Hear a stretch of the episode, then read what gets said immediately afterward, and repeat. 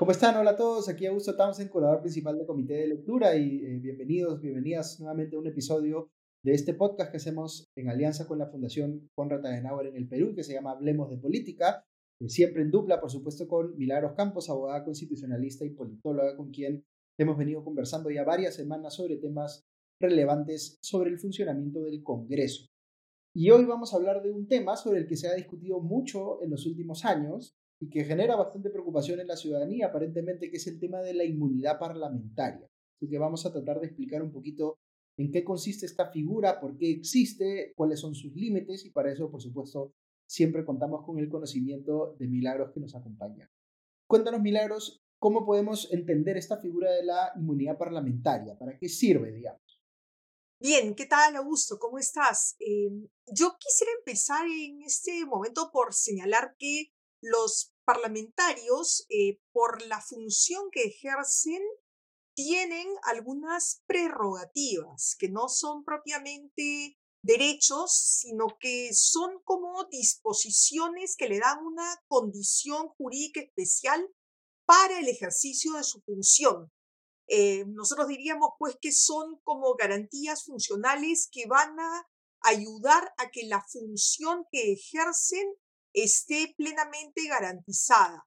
Concretamente, no consideramos que sean derechos que los hagan superiores o diferentes, pero sí queremos que los parlamentarios y las parlamentarias realicen sus funciones con plena libertad. Estas garantías son consideradas en el derecho parlamentario a nivel comparado, no solamente en el caso peruano, básicamente tres. La inmunidad parlamentaria, la inviolabilidad y el fuero especial. La inmunidad parlamentaria supone que antes de ser juzgados puedan ser analizado, analizada la denuncia, digamos, en procedimientos penales en el seno de las cámaras o en el caso nuestro, en el Congreso, solo para verificar que no se trate de una denuncia que responda básicamente a una persecución política o a una venganza de tipo político o por un desacuerdo partidario, digamos, ¿no? Y que se utilice una falsa denuncia o para poder eh, lograr que el parlamentario sea desaforado. En el mundo regularmente no se distinguen más que las denuncias penales. En el caso peruano, entre las denuncias penales distinguimos aquellos delitos comunes de aquellos delitos cometidos en ejercicio de sus funciones, como señala la Constitución. A las primeras les llamábamos los procedimientos que requerían de levantamiento de inmunidad. Para hablar claramente, un delito común es un homicidio. Lo comete cualquier ciudadano y no por el hecho de ser congresista. En cambio, cuando estamos hablando de temas vinculados a delitos de funciones cometidos en el ejercicio o ocasión de la función, podría ser un nombramiento irregular, por ejemplo, o una malversación de fondos. ¿De acuerdo? Entonces, lo que ocurrió en el Perú es que la inmunidad concebida básicamente como el análisis que hacía la Cámara, el Congreso, sobre los delitos comunes, ha sido pues derogado y en ese momento los congresistas reciben un tratamiento idéntico al de cualquier ciudadano.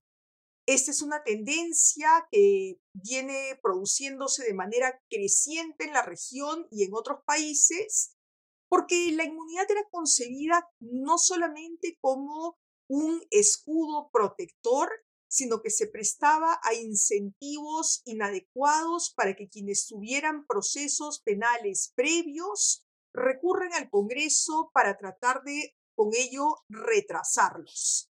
Sin embargo, lo que se mantiene es esta inmunidad para delitos de función a los que llamamos antejuicio y que no son una prerrogativa solo de los parlamentarios, sino de otros altos funcionarios en el Estado como por ejemplo, pues, los ministros de Estado o los titulares de los organismos constitucionalmente autónomos, como por ejemplo el defensor del pueblo o los magistrados del Tribunal Constitucional.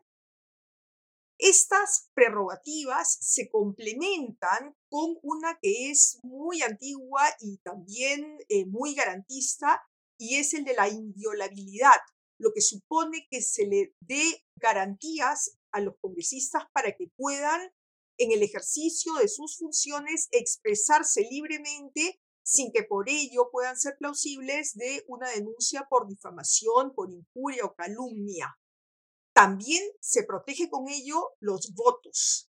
Esta prerrogativa la tienen también los magistrados y el defensor del pueblo, de manera que no pueda cuestionarse por los votos que ejercen al momento de tomar decisiones, sea para la designación de autoridades, para un acto de control político o para la legislación.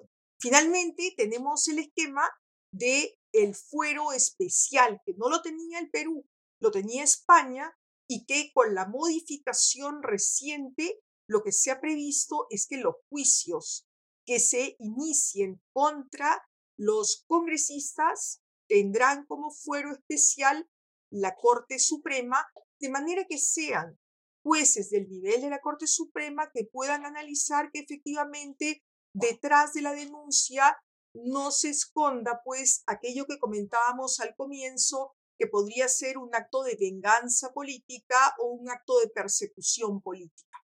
Entonces, estas tres garantías son las que conforman el estatuto de los parlamentarios, entre los cuales distinguimos la inmunidad parlamentaria. Claro, es una forma de explicarlo es que queremos proteger la independencia o la autonomía en la forma como se ejerce el rol de parlamentario, ¿no es cierto? No queremos que los parlamentarios se sientan presionados para votar en tal o cual sentido, sino que puedan hacerlo con eh, libertad y que incluso cuando tuviesen posiciones, digamos, minoritarias, puedan ejercerlas o manifestarlas con total eh, tranquilidad, digamos, de que no van a ser juzgados por ello. Eso, eso suena bastante razonable. Ahora, la pregunta que habría que hacerse es, ¿hasta qué punto eh, estas prerrogativas como la inmunidad o la inviolabilidad se utilizan equivocadamente, ¿no es cierto?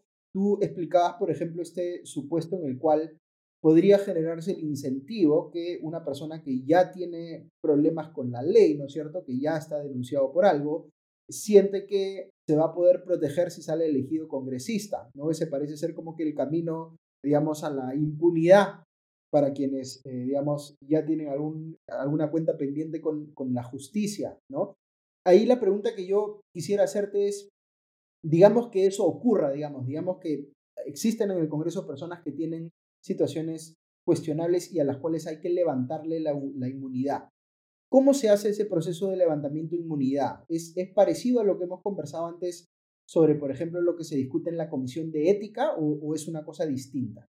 A ver, bien interesante la pregunta que formulas porque aquí ha habido un cambio. Eh, hasta el 2021 se reconocía la inmunidad de arresto y la inmunidad de proceso. Es decir, que era necesario recurrir al Congreso a través de la Comisión de Levantamiento de Inmunidad para que la Corte Suprema pida autorización para iniciar un proceso penal contra un parlamentario y también si es que el proceso era anterior incluso a la elección y como vimos en algunos casos, se emitía un mandato de detención y dependía del Congreso autorizar ese mandato de detención. El Congreso en muchas ocasiones, y hay un buen estudio de Jorge Campana, pues no respondía a tiempo, respondía con temas formales y retrasaba la acción de la justicia generando una distorsión entre los ciudadanos, entre el ciudadano común y corriente y el congresista. Y finalmente, un tema que es un bien jurídico importante en la democracia es la imagen del Congreso, porque genera confianza. Y el problema de uno, pues terminaba a todo el Congreso como institución frente al hecho de que el congresista no respondía inmediatamente al mandato de la justicia.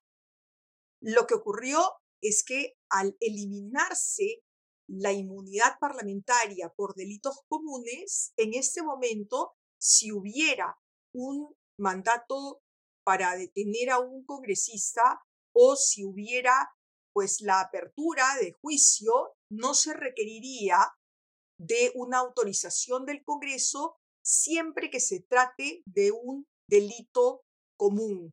Si se tratara de un delito de función, hay que recurrir a la figura de la denuncia constitucional, denuncia que puede ser realizada por cualquier congresista, por el ciudadano o la ciudadana directamente afectado o por el Ministerio Público y en ese caso se inicia un procedimiento ante la Subcomisión de Acusaciones Constitucionales. Procedimiento que ya hemos visto con otros altos funcionarios porque efectivamente el antejuicio no es privativo de los congresistas como sí lo era el procedimiento de levantamiento de inmunidad. Y cuando se evalúen eh, estos casos, digamos, por delitos de función, como tú decías, porque ya en el caso de delitos comunes no, no aplica esto, ¿es eso parecido, digamos, a un proceso penal en el fuero judicial? ¿Hay garantía de, de debido proceso? ¿Va el congresista con sus abogados? ¿Cómo, ¿Cómo se genera, digamos, o cómo se lleva a cabo, digamos, ese proceso dentro de la subcomisión de acusaciones constitucionales? Pues yo creo que con la llegada del Estado constitucional de derecho se produce la constitucionalización de todo procedimiento parlamentario al lado de lo que se entendía como el interna corporis acta, que era lo que ocurre que en el Congreso se rige solo por las leyes del Congreso, y hay una sentencia muy importante que eh, se ha reiterado que señala que se tiene que cumplir el principio del debido proceso en sede parlamentaria. ¿Y qué significa este debido proceso? Pues que cada una de las etapas en las que se realiza la acusación constitucional tiene que estar rodeada de garantías, como por ejemplo informar al acusado de manera oportuna sobre cuáles son los cargos, permitirle el derecho de defensa, darle un plazo razonable para que pueda defenderse, en fin, todas estas garantías que se dan en el marco del proceso judicial de manera paralela y salvando las distancias y la naturaleza misma del procedimiento, pues se dan también en el Congreso. Digo la naturaleza misma del procedimiento porque evidentemente quienes forman parte de la comisión, de la subcomisión de acusaciones constitucionales, son miembros de la comisión permanente, son miembros del Pleno y son congresistas políticos que no necesariamente son abogados, pero que están obligados en este procedimiento particularmente, que es casi judicial, pues atender a todas estas garantías de derechos fundamentales. Ahora bien, los congresistas no juzgan. Lo que tienen que analizar es que estos indicios razonables le permitan pues acusar constitucionalmente para que el congresista acusado se le pueda levantar el fuero y pueda continuar con el proceso judicial que se inició, digamos, con la denuncia, aunque es el Ministerio Público el que a investigar y está obligado a denunciar ante el Poder Judicial de acuerdo a lo que señala la Constitución.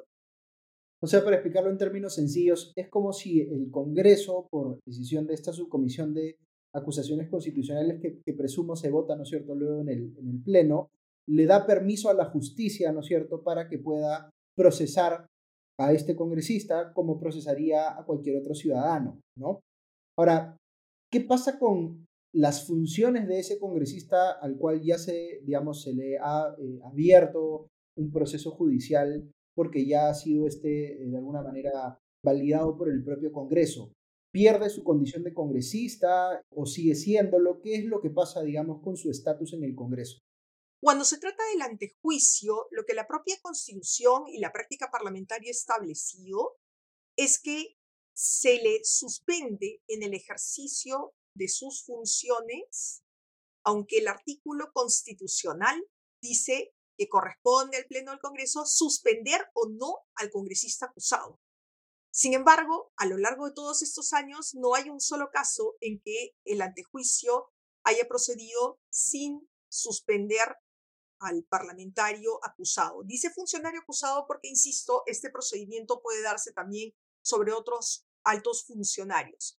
Pero este mismo artículo constitucional trae consigo pues la posibilidad de lo, que el Tribunal Constitucional ha llamado el juicio político, que se realiza por infracción a la Constitución y en el que sí el Congreso ejerce una función sancionatoria, a diferencia de lo que ocurre en el caso de el antejuicio en el que el Congreso no sanciona, sino que traslada el caso al Poder Judicial. Muy bien, ahí hemos tenido la explicación clarísima de Milagros, como siempre, de esta figura de la inmunidad y también hemos hablado de inviolabilidad y de otras cosas más que son eh, prerrogativas o, digamos, derechos especiales que tienen los congresistas y que en cierta medida se justifican por el tipo de labor que ejercen, pero también, por supuesto, eh, pueden darse situaciones en las que son utilizadas de manera excesiva. Así que esta es una conversación que, por supuesto, es importante y que seguramente retomaremos en algún momento. Y nos escuchamos pronto en un siguiente episodio de Hablemos de Política. Hasta pronto.